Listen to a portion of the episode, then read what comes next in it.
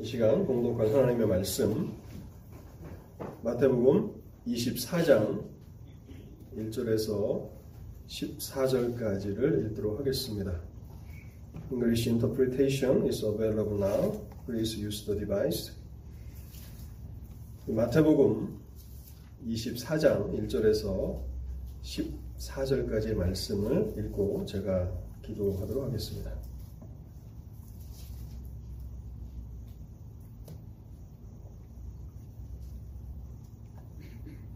예수께서 성전에서 나와서 가실 때에 제자들이 성전 건물들을 가리켜 보이려고 나오니 대답하여 이르시되 너희가 이 모든 것을 보지 못하느냐? 내가 진실로 너에게 이르노니 돌 하나도 돌 위에 남지 않고 다 무너뜨려지리라. 예수께서 감람산 위에 앉으셨을 때에 제자들이 조용히 와서 이르되 우리에게 이르소서 어느 때에 이런 일이 있겠사오며 또 주의 임하심과 세상 끝에는 무슨 징조가 있사오리까? 예수께서 대답하여 이르시되 너희가 사람의 미혹을 받지 않도록 주의하라. 많은 사람이 내 이름으로 와서 이르되 나는 그리스도라 하여 많은 사람을 미혹하리라. 난리와 난리 소문을 듣겠으나 너희는 삼가 두려워하지 말라. 이런 일이 있어야 하되 아직 끝은 아니니라. 민족이 민족을 나라가 나라를 대적하여 일어나겠고 곳곳에 기근과 지진이 있으리니 이 모든 것은 재난의 시작이니라. 그때 사람들이 너희를 환난에 넘겨주겠으며 너희를 죽이리니 너희가 내 이름 때문에 모든 민족에게 미움을 받으리라. 그때 많은 사람이 실족하게 되어 서로 잡아주고 서로 미워하겠으며 거짓 선지자가 많이 일어나 많은 사람을 미혹하겠으며 불법이 성함으로 많은 사람의 사랑이 식어지리라. 그러나 끝까지 견디는 자는 구원을 얻으리라. 이 천국 복음이 모든 민족에게 증언되기 위하여 온 세상에 전파되리니 그제야 끝이 오리라. 아멘. 자비로우신 하나님 아버지, 오늘도 크신 은혜를 저에게 베푸심으로 저희를 이 복된 예배 자리로 인도해 주셨습니다. 하나님, 저희의 삶을 다스리시고 또 저희의 마음을 주관하시는 주권자께서 이 시간에도 저희의 마음을 열어주시옵소서. 세상에 바쁘고 또 혼잡한 모든 일들 가운데서 평안을 누리게 하시고 우리의 마음이 고요하고 잠잠한 가운데서 하나님의 진리를 듣게 하여 주시옵소서. 하나님, 하나님의 말씀을 들어야 저희의 영혼이 참으로 살아나고 또한 하나님께서 주시는 신령한 기쁨을 맛볼 때에 진정으로 인생의 행복을 누리며 살아가겠습니다. 하나님, 오늘도 예배의 처소로 저희를 부르셨사오니 저에게 그와 같은 은혜를 누리게 하여 주옵시고 또한 성령을 통해서 역사하여 주실 때에 성령의 영감으로 기록됨을 받은 성경이 선포될 때에 하나님의 권능으로 임하여 주옵소서. 그래서 우리의 신비 가운데 하나님의 진리가 새겨지게 하시고 그래서 말씀을 따라서 말씀과 함께 걸어가는 복된 성도들 모두가 되도록 저희를 인도하여 주옵소서. 하나님 아버지, 또 오늘 이 시간에도 함께하지 못한 사랑하는 성도도 있습니다. 어느 곳에 있든지 하나님이 기억하시는 바 되는 사람들이 되게 하시고 하나님, 혹시 길을 잃고 방황하는 가운데 있다면 주께서 생명의 길로 인도하여 주시옵소서. 100마리의 양이 있지만은 한 마리 잃어버린 양을 위해서 99마리를 놓고 찾으러 가시는 분이 주님이라고 말씀하셨사오니 우리 가운데 잃은 양이 없게 하시고 그래서 늘 하나님의 은혜 가운데 살아가게 하옵소서. 또한 남들이 알지 못하는 고난과 환난 가운데 있는 형제와 자매들이 있다면 하나님께서 그 환난의 구덩이에서 건져주셔서 마음껏 하나님을 예배하는 복된 성도들 되게 하옵소서. 오늘도 단에선 부족한 종에게 말씀의 은혜와 능력을 허락해 주시기를 간절함으로 사모하올 때에 이 모든 말씀 우리 주님 예수 그리스도의 이름으로 기도하옵나이다. 아멘. 우리는 지난주에 이어서 오늘도 마태복음 24장 말씀을 생각해 보려고 합니다. 지난주에 우리 주님께서 재림과 종말에 관해서 주신 중요한 그런 경고의 말씀을 생각해 보았습니다. 미혹을 당하지 말라라고 하는 그 말씀을 우리가 생각해 보았습니다. 재림과 종말과 관련해서 주님께서 이 미혹이라는 단어를 본문에서 4번이나 사용하시면서 속임을 당하지 말라, 미혹되지 말라고 강조하시고 또 강조하시는 주님의 그 말씀들을 우리가 생각해 보았습니다. 우리는 어떤 부분에서 미혹을 받지 말아야 합니까? 어떤 부분에서 미혹을 당해서는 안 됩니까? 주님이 공개적으로 재림하신다는 사실에 대해서 미혹되지 말아야 합니다. 주님은 번개가 동편에서 쳐서 서쪽까지 번쩍임 같이 온 우주적으로 모든 사람의 눈이 다 볼 수 있는 그런 방식으로 이 땅에 재림하실 것입니다. 그래서 은밀하게 소수의 경건한 사람들만이 알 수 있는 방식으로 조용히 재림하셨다고 말하는 어떤 사람이 있다면 그 사람은 100% 거짓말자입니다. 그 사람은 사탄을 위해서 일하는 사람입니다. 절대 이 문제에 있어서 여러분 조금이라도 속지 마시기 바랍니다. 26절 말씀에 지난주에는 제가 설명을 드리지 못했는데 26절 말씀이 바로 그런 말씀입니다. 사람들이 너에게 말하되 보라 그리스도가 광야에 있다 하여도 나가지 말고. 광야 한쪽에서 재림이 일어났다. 믿지 말라는 것입니다. 보라 골방에 있다 하여도 믿지 말라. 은밀하게 특별한 경건한 사람들만이 알 수 있는 방식으로 재림하셨다. 믿지 말라. 속지 말라. 주님은 번개가 동쪽에서 쳐서 서편까지 번쩍임 같이 모든 사람의 눈이 주님의 재림을 보는 공개적인 그런 재림으로 우리 가운데 임하실 것입니다. 두 번째, 우리는 어떤 부분에서 미혹되지 말아야 합니까? 주님은 인격적이고 육체적으로 재림하실 것입니다. 갈릴리 땅을 걸으시면서 제자들과 대화하셨고 또 제자들을 가르치셨던 그 주님의 인격으로 또 주님의 육체로 이 땅에 오실 것입니다.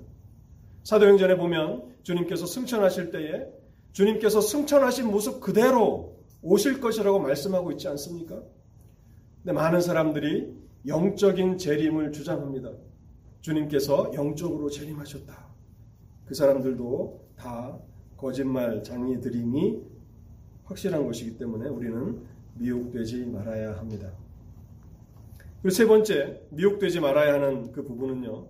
주님은 갑작스럽게 재림하신다는 것입니다. 그 누구도 재림의 시간을 정확히 알 수 없습니다. 재림의 때와 시간을 안다고 말하는 사람들은 두 번 돌아볼 필요도 없이 그 사람과는 더 이상 어떤 대화도 할 필요가 없습니다.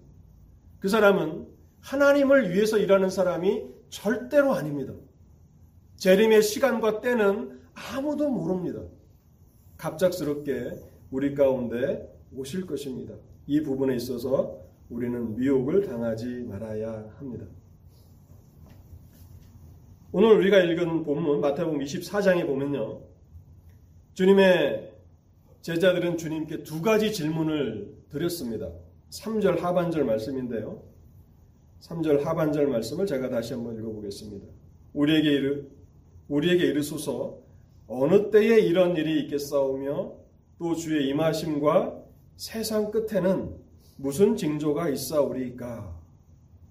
두 가지 질문이 나오죠. 첫 번째 질문은 재림의 때와 시간에 대한 것입니다. 언제 주님께서는 다시 오십니까? 언제 주님이 오셔서 세상의 종말이 임하게 됩니까? 라고 하는 것이 제자들이 주님께 드린 첫 번째 질문이었고요. 두 번째 질문은 주님의 재림과 또 세상의 종말이 임박했을 때 나타나는 징조들은 어떤 것입니까? 어떤 사인들이 있습니까? 우리가 어떤 사인을 보고 주님의 재림이 임박했음을 알 수 있습니까? 지난주에도 이렇게 비가 많이 왔잖아요. 그래서 비가 올 때쯤 되면 날이 흐리고 그런 징조들이 나타나지 않습니까? 그래서 요즘에 이제 여러분들도 앞에 잔디를 깎으실 텐데요. 저도 잔디를 깎긴 깎아야 되는데, 깎는 도중에 비가 오게 되면 이게 완전히 메스업 돼가지고 날씨를 계속 보는데, 날씨가 계속 흐리다는 것을 알게 됩니다. 우리가 천지의 그 기상을 분별하는 것도 징조들을 통해서 보게 되는데, 주님의 그런 재림이 임박했다는 그런 징조들은 무엇인가 하는 것을 제자들이 주님께 질문하고 있다는 것입니다. 제자들의 이 두 가지 질문에 대해서 주님께서는 첫 번째 질문에 대해서는 매우 간략하게 답변하십니다. 언제 주님이 재림하십니까? 라고 하는 그 질문에 대해서는 매우 간략하게 한 말씀으로 답변하시고 끝마치십니다. 그 말씀이 36절입니다. 그날과 그때는 아무도 모르나니 하늘의 천사들도 아들도 모르고 오직 아버지만 아시느니라. 이것이 언제, 재림의 때와 시간에 대해서 제자들이 질문한 것에 대한 주님의 답변입니다. 아무도 모른다. 심지어 본문에서는요, 아들도 모른다. 여기 아들은 인자로서의 주님을 말씀하시는 것입니다. Son of a man. 우리 주님은 한 인격의 두 본성을 가지고 계시죠. 한 인격의 두 본성입니다. 우리는 한 인격의 한 본성이잖아요. 주님은 한 인격의 두 본성, 인성과 신성을 가지고 계십니다. 그래서 때때로 인자는 머리둘 곳이 없다. 여기 인자는 Son of Man, 사람의 아들이라는 뜻입니다. 그것은 인성으로서 우리와 동일한 육신을 가지신 인간으로서의 주님을 말씀하실 때 인자라는 말씀을 쓰시는 것이죠. 인성으로는 우리와 동일하십니다. 그래서 우리가 이 세상에서 겪는 모든 즐거와 고통들을 주님도 겪으셨죠. 오직 차이가 있다면 주님은 죄가 없으시다는 것, 그 차이가 있는 것입니다. 심지어는 인자로서 주님도 그 날과 그 시간을 모른다고 말씀하고 계시는 거예요. 물론 신성으로서는 다르겠죠. 그렇기 때문에 이 모든 질문에 대해서 파이널 앤서를 하신 것입니다. 최종적인 답변을 하신 거예요. 모른다. 더 이상 이 문제에 대해서 거론하지 말라는 것입니다. 그런데 많은 사람들이 이 문제에 있어서 오류에 빠진다는 것은 참 놀라운 일이 아닐 수 없습니다. 성경에는요, 우리가 오류에 빠지지 않도록 막아주시는 너무나도 분명한 말씀이 두 개가 있습니다. 첫 번째가 마태복음 24장 36절 주님의 말씀입니다. 모른다. 더 이상 질문하지 말아야 합니다. 모른다고 말씀하셨습니다. 그 두 번째 말씀은 데살로니가전서 5장 1절과 2절 말씀입니다. 데살로니가전서 5장 1절과 2절 말씀에 형제들아 때와 시기에 관하여는 너에게 쓸 것이 없음은 주의 날이 밤에 도둑같이 이를 줄을 너희 자신이 자세히 알기 때문이라. 너희가 이미 자세히 알지 않느냐? 주님의 마지막 그 답변을 자세히 알고 있지 않느냐? 더 이상 쓸 것이 없다. 바울조차도 더 이상 말할 것이 없다고 말하는데, 말할 것이 있다, 나는 안다라고 말하면 그 사람은 뭡니까? 100% 거짓말장인 거예요. 절대 미혹돼서는 안 됩니다. 그리고 오히려 주님은 두 번째 질문, 주님께서 재림하시기 전에 주님의 재림이 임박했을 때 나타나는 징조들은 무엇입니까? 라고 하는 이 질문에 대해서 24장과 25장을 할애하셔서 답변해 주시는 거예요. 그래서 우리의 그 초점은 때와 시간이 아니라 징조들, 말세의 징조들, 재림의 징조들, 세상의 종말의 징조들은 무엇인가를 우리는 부지런히 성경을 통해서 알아가야 하는 것입니다. 그래서 오늘은 재림의 징조라는 제목으로 여러분들께 말씀을 드리도록 하겠습니다.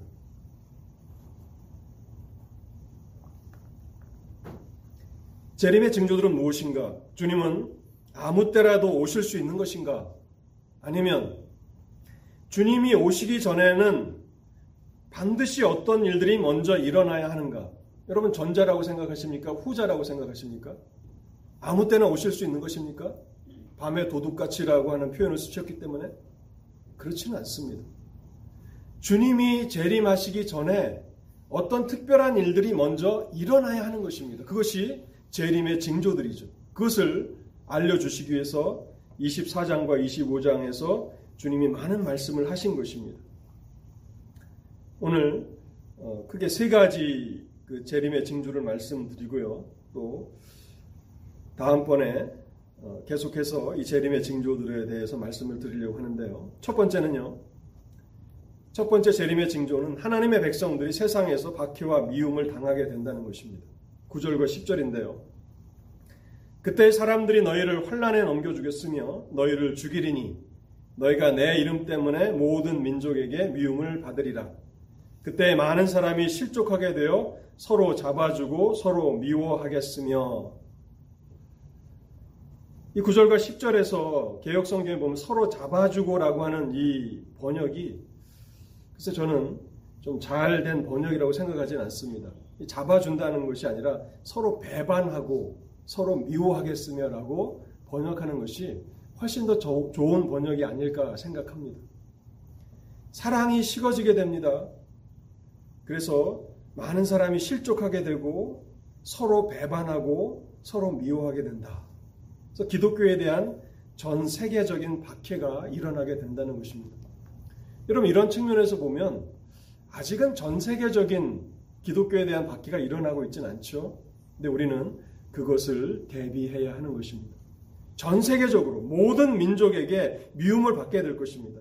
무엇 때문에요? 주 예수 그리스도의 이름 때문에 모든 민족에게 전 세계적인 그런 박해가 있게 될 것이라고 그렇게 말씀하고 있는 것입니다. 그것이 첫 번째 재림에 대한 징조고요. 두 번째는 이런 환난 가운데서 배도하는 일이 일어나고 사랑이 식어지게 된다는 것입니다. 환난을 당하게 되면, 믿음으로 인한 박해를 당하게 되면 배도하는 일이 일어납니다. 여기 배도라는 것은 믿음을 버리는 행위를 말하는 것입니다. 그리스도로부터 돌아서는 것입니다. 그리스도를 버리는 일이 일어나고 또 많은 사람의 사랑이 식어지게 될 것이라고 말씀하고 있습니다. 10절입니다. 그때 많은 사람이 실족하게 되어 서로 잡아주고 서로 배신하고 서로 미워하겠으며, 고난의 때가 되면, 환난의 때가 되면 기독교 신앙을 고백하는 사람들 가운데 많은 사람들이 믿음을 떠나는 일이 생기게 됩니다. 우리는 초대교회의 그 역사를 통해서 이러한 일들이 실제적으로 일어났음을 알고 있습니다. 기독교가 모든 사람들에게 환영을 받고 또 믿음을 가진 사람들이 존경을 받는 그런 때에는 많은 사람들이 교회 안에 들어옵니다. 구름대같이 많은 사람들이 신앙을 고백하게 되지만 환난이 일어나고 박해가 일어나면 많은 사람들이 교회를 떠나게 됩니다. 그리스도로부터 돌아서게 되는 것이죠. 고난과 환난의 때는 흔들리는 때이며 돌밭에 뿌려진 씨와 같이 날씨가 좋을 때는 잘 견고하게 서 있지만 폭풍이 불면 넘어지기가 쉽습니다. 신앙을 고백함으로 세상에서 얻을 것이 많이 있을 때에는 사람들이 그리스도를 따라가지만, 그러나 그리스도로 인해서 환난과 고난을 각오해야 한다면 스스로 물러서고 그리스도를 떠나는 그런 일들이 많이 일어난다는 것입니다. 12절 말씀해 보시면요. 불법이 성함으로 많은 사람의 사랑이 식어지리라. 여러분, 이런 일들이 갑자기 일어나는 것입니까? 아니면 서서히 일어나는 것입니까? 서서히 일어나는 것이죠. 많은 사람의 사랑이 식어지리라. 여러분의 영적인 상태는 어떠십니까? 여러분의 영혼의 상태를 이 말씀에 비추어서 한번 돌아보시기 바랍니다.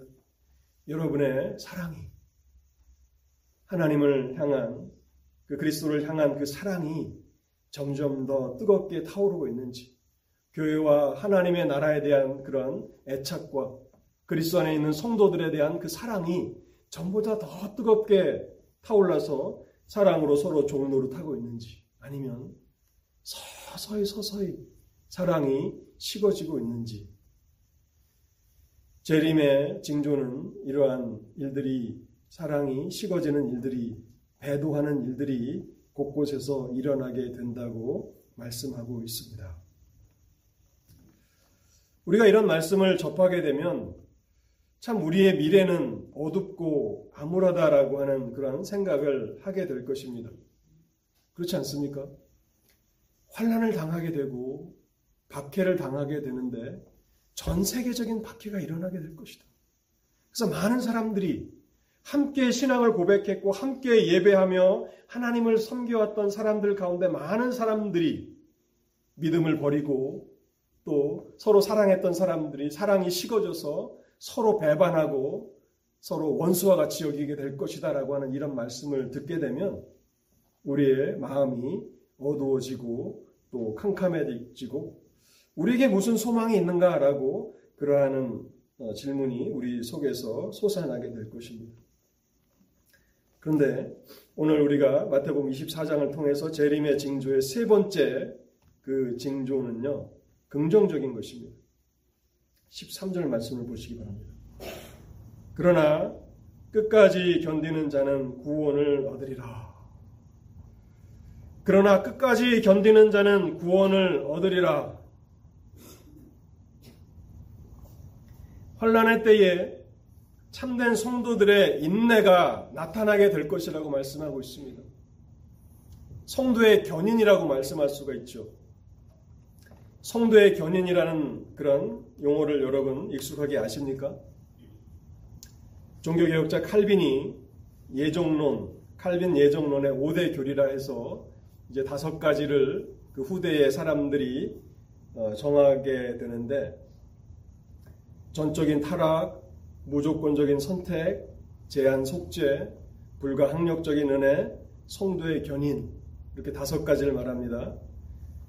영어로는 total depravity, unconditional election, limited atonement, irresistible grace, perseverance of saint. 그래서 한국말로는 전무재불성 이렇게 외우고 영어로는 TULIP에서 튤립 이렇게 얘기를 합니다. 칼빈이 강조했던 예정론의 5가지 중요한 교리입니다. 그 마지막이 뭐냐면 성도의 견인이라고 하는 교리입니다. 성도는 끝까지 견디게 된다는 것입니다. 이 견인이라는 말을 저는 젊었을 때 잘 못 이해를 해서 견인차라고 이렇게 이해를 했습니다. 그래서 하나님이 끝까지 끌어가신다라고 생각을 했는데 그런 의미가 아니고 perseverance of saints, 그래서 성도의 인내, 끝까지, 그러니까 굳을 견자, 참을인자, 굳게 끝까지, 마지막까지 견딘다, 인내한다라고 하는 그러한 의미가 됩니다. 많은 사람들이 배도하게 되고 사랑이 식어지게 될 것입니다. 그래서 배반하는 일들이, 배도하는 일들이 곳곳에서 일어나게 될 것입니다. 그런데 모든 사람이 다 그렇게 된다는 말씀은 아닙니다. 최악의 시기에도, 가장 어둡고 캄캄한 시기에도 하나님께서는 순결함으로 진리를 굳게 붙들며 영적인 그런 열정을 소유한 신실한 남은 자들을 남겨두시겠다고 말씀하고 있습니다. 여러분, 꽃 중에 설중매라고 하는 꽃이 있죠. 설중매라고 하는 꽃 보신 적 있습니까? 실제로 보진 못했습니다. 사진으로만 봤는데 그 겨울에 눈 가운데서 핀 꽃인데 사진으로 보니까 참 아름답더라고요. 그러니까 눈 가운데서도 꽃이 핍니다. 그 스노우 매치라고 이렇게 제가 영어 이름을 찾아보려고 구글을 해봤더니 가장 근접한 이름이 스노우 매치인데 정확한 이름인지는 제가 확신할 수는 없습니다. 혹독한 겨울에도 논밭 한복판에도 꽃이 피는 것처럼 환난이 일어나고 박해가 일어나서 많은 사람들이 배도하고 또 많은 사람이 배반하고 사랑이 식어지지만, 그런데 하나님께서는 신실한 성도들의 그런 인내를 나타내게 하신다는 것입니다. 여러분, 아합과 이세벨의 박해로 인해서 많은 사람들이 죽임을 당했습니다. 많은 선지자들이, 하나님의 말씀을 전하는 선지자들이 죽임을 당했고, 또 신실한 하나님의 백성들이 박해를 통해서 죽임을 당했습니다. 그때 엘리야가 얼마나 낙담했는지 모릅니다. 갈멜산에서 850명의 거짓 선지자들과 대적해서 승리했던 엘리야조차도 낙담하게 되고 로뎀나무 아래서 절망하며 하나님 앞에 부르짖습니다. 왕상 19장 10절에 보면요, 엘리야는 나만 남았다고 하나님 앞에 불평합니다. 그가 대답하되 내가 만군의 하나님 여호와께 열심히 유별하오니 이는 이스라엘의 자손이 주의 언약을 버리고 주의 제단을 헐며 칼로 주의 선지자들을 죽였음이 오며 오직 나만 남았거늘 그들이 내 생명을 찾아 빼앗으려 하나이다. 정말 혹독한 박해가 유다의 왕과 또 유다의 왕비를 통해서 조직적인 국가적인 박해가 일어나서 많은 사람들이 피를 흘리고 죽었습니다. 그때 나만 남았다고 엘리야는 하나님 앞에 간구합니다. 왕상 19장 18절에 보면 하나님께서 이렇게 대답하십니다. 그러나 내가 이스라엘 가운데 7,000명을 남기리니 다 바알에게 무릎을 꿇지 아니하고 다 바알에게 입맞추지 아니한 자니라. 엘리야에게 말씀하십니다. 그때에도 7,000명의 설중매와 같은 혹독한 박해 가운데서도 신앙을 굽히지 않는 신실한 자들이 남아있다고 말씀하고 있는 것입니다. 이러했던 것처럼 마지막 때에도 마태복음 24장 13절에 보면요, 끝까지 견디는 자는 구원을 얻으리라. 어떻게 우리와 같이 연약한 자들이 끝까지 견딥니까? 환난을 당하고 박해를 당하면 우리가 신앙을 버리지 않고 주님을 모른다고 그렇게 말하지 않을 것이라고 어떻게 확신합니까? 오래전에 주기철 목사님 그 전기를 읽고 굉장히 이렇게 제 마음이 흔들렸던 때가 있었습니다. 그 주기철 목사님, 우리가 잘 아는 것처럼 신사참배 그 반대를 하시다가 그 순교하신 그런 훌륭한 목사님이시지 않습니까? 근데 그분의 마음이 저의 마음을 흔들어 놓았던 것은 그분의 강직함이 아니었습니다. 오히려 그분의 연약함이었습니다. 그 신사참배 박해 때문에 자신을 끌어가려고 하는 형사들 앞에서 당당하고 또 굽히지 않는 그런 모습이 아니라 끌려가지 않으려고 하는 그 인간적인 연약함, 가고 싶지 않는 그 고난 당하고 싶지 않는 그 연약함 때문에 울면서 끌려가는 그 목사님. 근데 마지막까지 그 고난을, 혹독한 고난을 견디게 되는데 그것이 그분의 인격과 그분의 능력 때문입니까?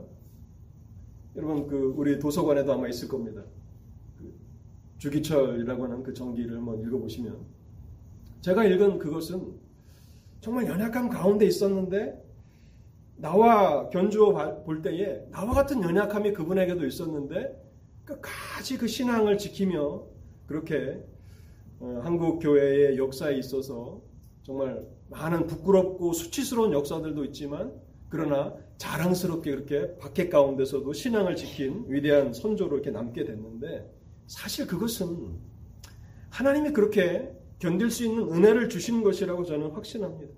끝까지 견디는 자는 구원을 얻으리라. 이것은 하나님께서 영원하신 목적 가운데서 역사하시고, 그래서 하나님의 전능하신 은혜가 하나님의 택한 백성들 가운데 임하게 되어서 이런 밖에 가운데서도 마지막까지 보호해 주시겠다고 하시는 그런 말씀입니다. 본문에 보면요, 6절에 주님이 이렇게 말씀하십니다. 두려워하지 말라. 두려운 말씀이잖아요. 두려운 말씀을 하시면서 두려워하지 말라고 말씀하십니다. 우리가 사도 바울처럼 감옥에도 갇히고 그리고 매도 맞게 될 것이고 심지어는 죽임을 당하게 될 것이라고 말씀하시면서도 두려워하지 말라고 말씀하십니다. 난리와 난리 소문을 듣겠으나 너희는 삼가 두려워하지 말라. 이런 일이 있어야 돼. 아직 끝은 아니니라. 우리의 마음은 환난과 박해를 생각하면 어두워지고 또 두려워하게 되지만 주님은 우리의 연약함을 잘 아십니다. 우리 연약함을 잘 아시는 주님께서 두려워하지 말라고 말씀하시는데요. 여기에는 두 가지 이유가 있습니다. 왜 우리가 이런 혹독한 박해에도 불구하고 또 어둡고 캄캄한 암울한 그런 미래에도 불구하고 두려워하지 말아야 합니까? 첫 번째는요. 모든 인간의 역사를 주관하시는 분이 하나님이시기 때문에 그렇습니다. 박해 때에도 여전히 교회의 주인은 하나님이시며 세상의 주권자는 하나님이심을 우리가 알기 때문에 두려워하지 않는 것입니다. 21절과 22절을 잘 보시기 바랍니다. 이는 그때 큰 환난이 있겠습니다. 창세로부터 지금까지 이런 환난이 없겠고 후회도 없으리라. 무시무시한 큰 환난이 있을 것이라고 말씀합니다. 그런데 그 다음 구절을 보십시오. 그 날들을 감하지 아니하면 모든 육체가 구원을 얻지 못할 것이나 그러나 택하신 자들을 위하여 그 날들을 감하시리라.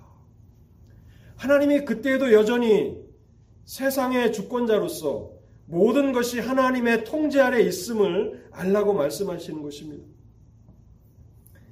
욥의 혹독한 고난을 우리는 욥기를 통해서 잘 알고 있습니다. 하나님께서 욥이 고난당할 때 멀리 떠나 계시지 않았습니다. 오히려 모든 상황을 주관하고 계셨고 사탄이 강한 자로서 욥을 박해하였고 환난 가운데 몰아넣는데 사탄은 하나님의 허락이 없이는 욥에게 그 어떤 해도 가할 수 없었습니다. 그와 마찬가지로 주님의 재림 전에도 큰 환난이 있을 것입니다. 전에는 경험해보지 못한 환난이고 후회도 없을 만한 큰 환난이 있을 것입니다. 많은 사람들이 다 배도하는 것 같고 다 배반하는 것 같고 믿음을 떠나는 것 같고 많은 사람의 사랑이 식어지는 것 같은 그러한 암울한 미래를 당하게 될 것입니다. 그럼에도 불구하고 여전히 그때에도 모든 것을 주관하시는 분은 하나님이시라 그렇게 말씀하고 있습니다. 그래서 20절에 보시면요 이렇게 말씀합니다. 너희가 도망하는 일이 겨울에나 안식일에 되지 않도록 기도하라. 기도하라는 것입니다. 그때도 하나님은 우리의 기도를 들으실 것입니다. 환난과 박해 가운데서도 하나님께서는 우리의 기도에 응답하실 것입니다. 기도하라. 왜냐하면 하나님께서 여전히 세상의 주권자로 그때에도 계실 것이기 때문에 우리가 단단히 마음을 준비하고 또 우리가 그 재림에 임해서 믿음을 굳건하게 해야 하지만 그러나 그것을 너무 두려워하지는 말라고 말씀하십니다. 두 번째 우리가 두려워하지 말아야 하는 그 이유는요. 이 환난은 하나님의 영원하신 목적을 이루어가는 한 과정이기 때문에 그렇습니다. 하나님께서 역사를 이루어 가실 때에 그 역사를 이루어 가시는 한 과정이 바로 이 세상의 환난입니다. 6절에 보시면요. 난리와 난리 소문을 듣겠으나 너희는 삼가 두려워하지 말라. 이런 일이 있어야 하되 이런 일이 있어야 된다고 말씀하십니다. 여러분 우리가 환난을 당하고 고난을 당하면 우리의 마음이 움츠러듭니다. 그런데 그 환난과 고난이 없다면 우리가 누릴 수 있는 유익도 작아질 것입니다. 그래서 우리는 고난이 힘들고 어려운 것을 알지만 고난을 믿음으로 잘 견디어 나가면 후에는 더 유익되다는 것을 알죠. 그런 것처럼 하나님께서 하나님의 영원하신 경륜 가운데서 이 환난을 통해서 이루시고자 하시는 일이 있으니 너무 두려워하지 말라고 말씀합니다. 어떤 일들을 이루십니까? 불의한 세상을 심판하시는 것입니다. 오늘날 세상이 얼마나 불공평합니까? 얼마나 불의합니까? 이 환난을 통해서 하나님은 이 세상을 심판하실 것입니다. 그리고 하나님의 교회와 성도들을 정결케 하실 것입니다. 신부가 신랑을 위해서 단장하는 것처럼 요한계시록에 보면 그렇게 하나님의 교회가 그리스도의 신부로 이렇게 단장되지 않습니까? 그런 과정에서 우리가 너무 평안하고 너무 안락한 삶을 살아가게 되면 어떻게 됩니까? 우리가 영적으로 많이 나태해지게 되지 않습니까? 그래서 하나님의 교회와 성도들을 정결케 하시는 그런 목적을 이루어 가시는 한 과정이라고 말씀하고 계십니다. 그래서 두려워하지 말라고 말씀하고 계시는 것입니다. 그러면서 24절에 보면요, 하나님의 백성들에게 그때에도 소망의 말씀을 주십니다. 24절 말씀, 이 말씀에는 큰 위로와 소망이 담겨져 있습니다. 24절을 같이 보시겠습니다. 거짓 그리스도들과 거짓 선지자들이 일어나 큰 표적과 기사를 보여 할 수만 있으면 택하신 자들도 미혹하리라. 할 수만 있으면, 이 구절을 우리는 깊이 묵상해 봐야 합니다.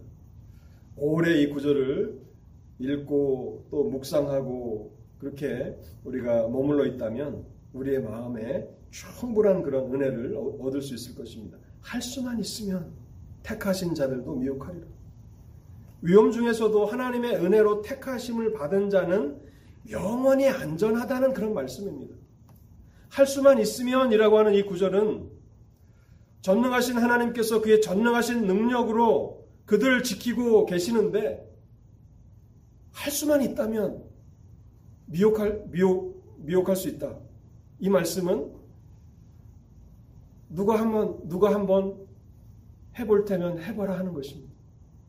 내가 나의 전능한 능력으로 나의 택한 백성들을 지키고 보호할 텐데 누가 내 손에서 할 수만 있으면 그들을 빼앗아 가보라 하는 것입니다. 사탄이, 또 거짓 선생들이, 거짓 선지자들이, 거짓 그리스도들이 많이 나타나서 미혹할 것입니다. 말세의 그 징조는 많은 미혹하는 일들이 일어나는 것입니다. 우리가 지난주에 살펴본 것처럼요. 그렇다. 할 수 있다면, 너희들이 할 수 있다면 나의 택한 백성들을 빼앗아 가보라고 하시는 그런 말씀입니다. 이것을 긍정적으로 바꾸면, 전능하신 하나님께서 그의 능력으로 택하신 자들을 지키시기 때문에 그들을 미혹하는 것은 절대 불가능하다 하는 그런 말씀입니다. 히브리서 6장 4절과 6절에 보면 한 번 비침을 받은 자들이 타락할 수 있다고 경고합니다. 한 번 비침을 받은 자들은 타락할 지언정, 하나님의 은혜로 택함을 받은 자들은 그렇지 않다는 것입니다. 만일 택하심을 받은 자가 미혹을 당하게 되고 배도하게 된다면 하나님의 택하심이 무너지게 되고 하나님의 영원하신 경륜이 무너지는 것이기 때문에 그것은 상상조차 할 수 없는 일입니다. 이것은 제가 지어낸 얘기가 아닙니다. 로마서 8장 30절 말씀을 보시기 바랍니다. 또 미리 정하신 그들을 또한 부르시고 부르신 그들을 또한 의롭다 하시고 의롭다 하신 그들을 또한 영화롭게 하셨느니라. 이 영화는 주님이 재림 때에 일어날 일입니다. 그런데 로마서 8장 30절에는 과거형으로 되어 있습니다.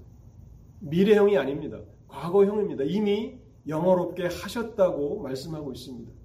이것을 확정적 미래형이라고 이렇게 우리가 이야기를 하는데요. 우리에게 확신을 주시기 위해서 그렇게 이런 표현들을 쓰시는 것입니다. 이미 영화롭게 되었다. 절대 그 누구도 나의 손에서 나의 택한 자들을 빼앗아 갈 수 없다고 말씀하십니다. 요한복음 6장 39절과 10장 28절에도 같은 말씀이 있습니다. 나를 보내신 이의 뜻은 내게 주신 자 중에 내가 하나도 잃어버리지 아니하고 마지막 날에 다시 살리는 이것이니라. 주님은 한 영혼도 잃어버리지 않는다고 말씀하십니다. 아버지의 택함을 받은 사람들은 다 그리스도의 양입니다. 그런데 나는 하나도 잃어버리지 않고 마지막 날에 다 살리겠다고 말씀하고 계시고 10장 28절에 보면요, 내가 그들에게 영생을 주노니 영원히 멸망하지 아니할 터이요 또 그들을 내 손에서 빼앗을 자가 없느니라. 주님의 손에서 빼앗을 자가 없다는 것입니다. 할 수만 있다면 미혹하리라. 할 수 있다면 해보라는 것입니다. 근데 누가 감히 전능하신 하나님께서 택하신 자들을 하나님의 전능하신 손에서 빼앗을 수 있습니다. 그것은 불가능하다는 그런 말씀입니다. 결론의 말씀을 드리도록 하겠습니다. 오늘 우리가 재림의 징조에 대해서 첫 번째로 살펴봤는데요. 지난주에 살펴본 것처럼 많이 미혹하는 일들이 일어납니다. 그리고 오늘 살펴본 내용처럼 기독교에 대한 전 세계적인 박해가 일어나게 될 것입니다. 그래서 모든 민족에게 미움을 받게 될 것입니다. 그런 측면에서 보면 아직 우리가 살고 있는 이 미국 땅은 국가적인 박해가 일어나고 있진 않죠. 근데 곧 그런 일들이 일어나게 될 것이고, 그런 일이 일어난다면 주님이 재림하실 때가 가까이 왔음을 우리는 깨달아야 하는 것입니다. 그리고 그 결과로 배도하는 일이 일어납니다. 신앙을 버리고 그리스도로부터 떨어져 나가는 일들이 일어나고 또 많은 사람의 사랑이 식어지리라. 여러분, 이것은 계시록에서 우리 주님께서 에베소 교회를 향해서 경고하신 말씀입니다. 에베소 교회를 향해서 네가 첫사랑을 잃어버렸다. 사랑이 식어지는 것은 심각한 것입니다. 그런데 그렇게 될 것이라고 말씀하고 있습니다. 그리고 이제 우리가 마지막으로 살펴보았던 것은 긍정적인 그런 사인인데요, 참된 성도의 인내가 드러나게 된다는 것입니다. 그러한 때에도 신실한 남은 자들이 있어서 고난과 박해 가운데서도 굴하지 않고 믿음을 지키게 된다는 것입니다. 이 모든 일들이 가능한 것은 바로 하나님께서 우리에게 주신 은혜 때문에 그렇습니다. 그렇다면 우리는 어떻게 해야 합니까? 우리는 날마다 하나님의 은혜 가운데 머물기 위해서 힘써야 합니다. 여러분, 우리의 영혼에 은혜가 필요하다는 사실을 절감하고 은혜를 사모해야 합니다. 하나님의 은혜가 우리를 마지막까지 견디게 합니다. 견인하게 합니다. 그렇기 때문에 우리는 하나님의 은혜를 사모해야 합니다. 하나님의 은혜를 사모하며 은혜의 방편들을 부지런히 사용해야 합니다. 여러분, 은혜의 방편이 무엇입니까? 여러분 잘 아시는 것처럼 하나님의 말씀과 기도와 성찬입니다. 물론 카톨릭 교회는 여기에다가 다른 것들을 더하지만 우리 개신교회는 하나님의 말씀을 읽고 묵상하고 말씀을 부지런히 연구하는 그 삶에 하나님의 은혜가 임합니다. 또는 기도입니다. 개인적으로 기도하고 가정으로 기도하고 공적으로 기도하는 것, 하나님 우리에게 은혜를 주시옵소서, 우리 교회에 은혜를 주시기를 바랍니다라고 우리가 부지런히 이 은혜의 방편을 사모해야 되는 것이고, 또 다음 주 우리는 성찬을 이제 갖게 되는데 그저 아무 준비 없이 성찬을 갖는 것이 아니라 사모해야 합니다. 영적인 임재를 말씀드릴 때 성찬에는 주님께서 약속하신 특별한 임재가 있다고 그렇게 성경을 가르칩니다.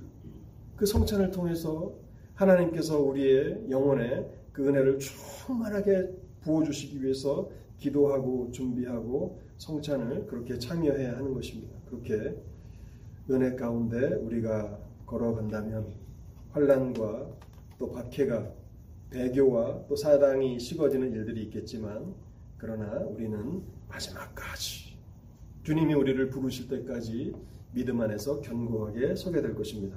이런 은혜가 저와 여러분 가운데 충만하게 임하시기를 바랍니다. 같이 기도하시겠습니다. 하나님 감사합니다. 오늘도 하나님의 진리의 말씀을 우리에게 들려주신 것을 감사합니다. 우리에게 시간에 대해서, 때에 대해서는 간략하게 말씀하시며, 오히려 우리가 주목하고 우리가 관심을 기울여야 하는 것은 재림의 징조라고 말씀하셨습니다. 점점 더 박해가 일어나게 될 것이고, 그래서 전 세계적인 그런 박해 때문에 많은 사람들이 고난과 환난에 던져질 것이라고 말씀하셨습니다. 그리고 교회 안에서 배도하는 일이, 배반하는 일이, 또 서로 성도와 성도 사이에 원수와 같이 여기는 일들이 일어나게 될 것이라고 말씀하셨습니다. 또한 우리의 사랑이 식어진다고 말씀하셨습니다. 하나님, 이와 같은 암울한 미래들을 생각할 때에 우리가 두려워하지만, 그러나 우리의 연약함을 아시는 주께서 두려워하지 말라고 말씀하시니 감사합니다. 그때에도 여전히 하나님께서 모든 상황을 주관하시는 분이심을 알게 하여 주시고, 그래서 그때에도 하나님 앞에 기도하게 하시고 은혜를 사모하며 살아가게 하옵소서. 그래서 혹독한 박해 가운데서 엘리야가 나만 남았다라고 그렇게 말하면서 그가 신앙을 지켰던 것처럼, 하나님 아버지, 마지막 주님의 재림까지 우리 모두를 지켜주옵소서.